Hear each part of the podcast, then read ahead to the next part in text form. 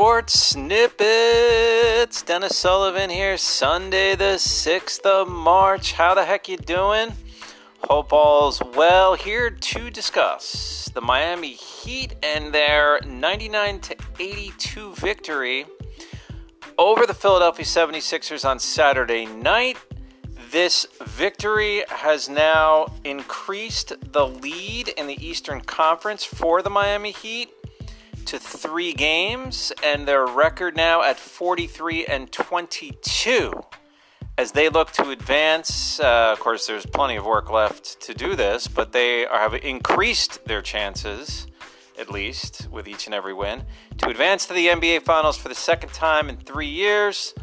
You can catch this same topic and my discussion on this topic as well on YouTube. Just posted a video earlier today. So I want to talk just a few moments here and really stress on a few things. The first thing I want to stress on really is is two numbers. So the number 3 obviously very important now with the Heat increasing their lead in the Eastern Conference to 3 games over the Philadelphia 76ers with the victory Saturday night. The other important number is 17, which represents the total number of games left in the regular season for the Miami Heat.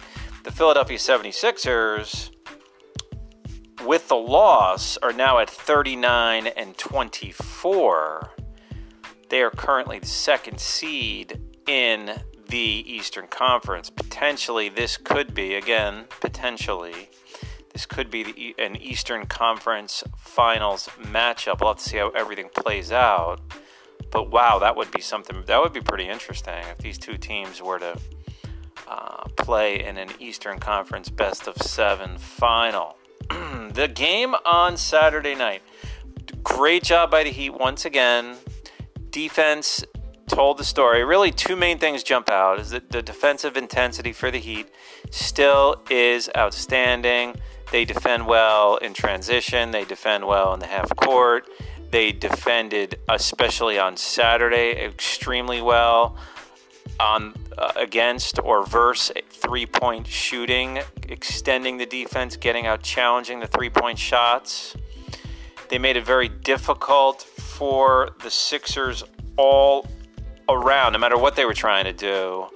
And it was reflected in only a 34% 34.1% team shooting for the 76ers versus 48.6% for the Heat. And then and behind the arc, three point shooting, a major difference. Really, I mean, if anything told the story, it was probably this. The Heat go 13 of 28, very respectable 46.4%.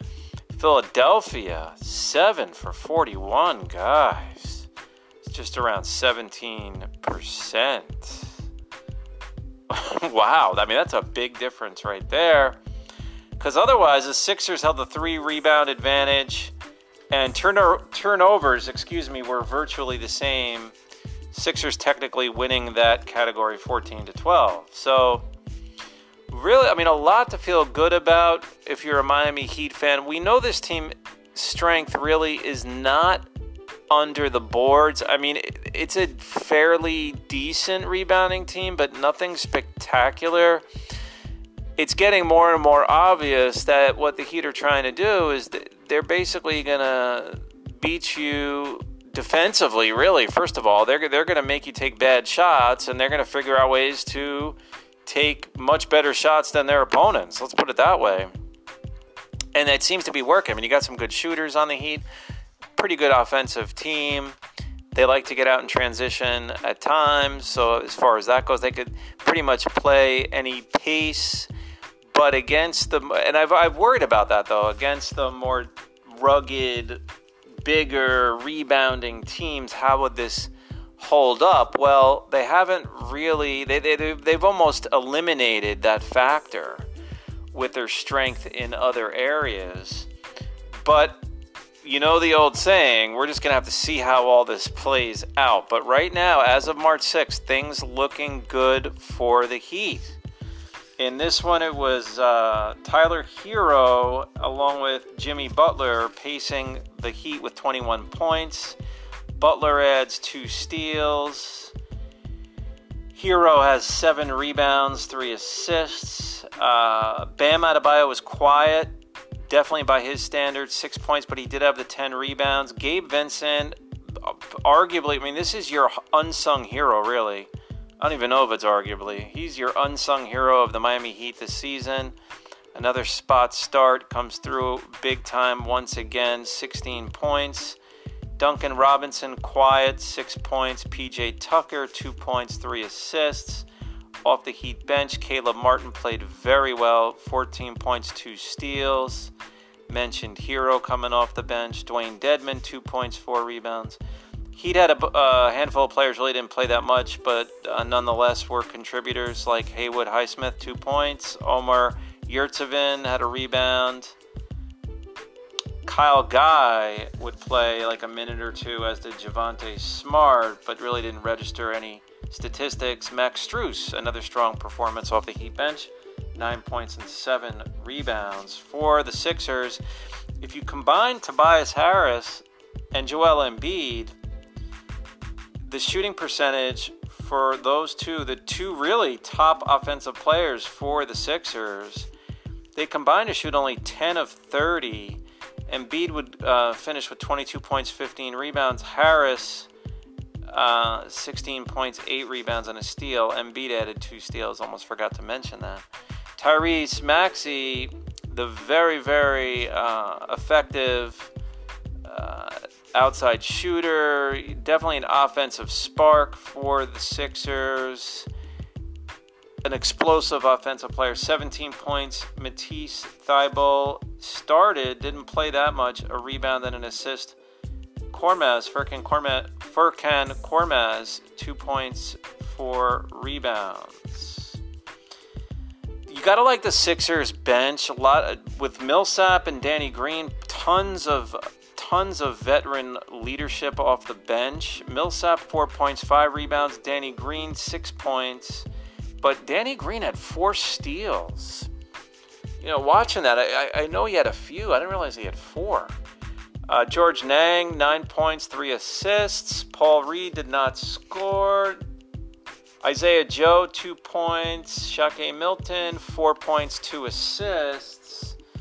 Sixers. Sixers are. I, you look at that team now. Keep in mind they were without James Harden.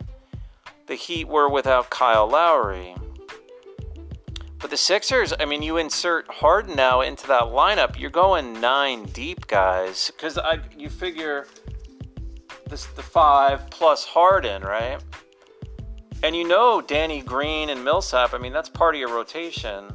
So you're up to eight. Niang's good player off the bench. I mean, you got nine pretty good players uh, in your rotation. Uh, just just going by what the Sixers went with last night, and then you add in Harden. So a lot of basketball still to be played. Want to hear what you think? So catch me on YouTube. Send me a comment. Got to talk more about this, guys. The Heat are looking good though as we head into the home stretch of the 2021-2022 regular season. This is Dennis Sullivan saying I will speak to you real soon. The Heat, oh, by the way, coming up next, the Heat will host the Houston Rockets. That will be on Monday the 7th. And the Sixers also playing at home on the 7th, Monday night, against the Chicago Bulls. That's also a very important game in Eastern Conference. Bulls are one of the top teams in the East this year. So that's all for now. Talk to you soon, guys. Thanks for listening in.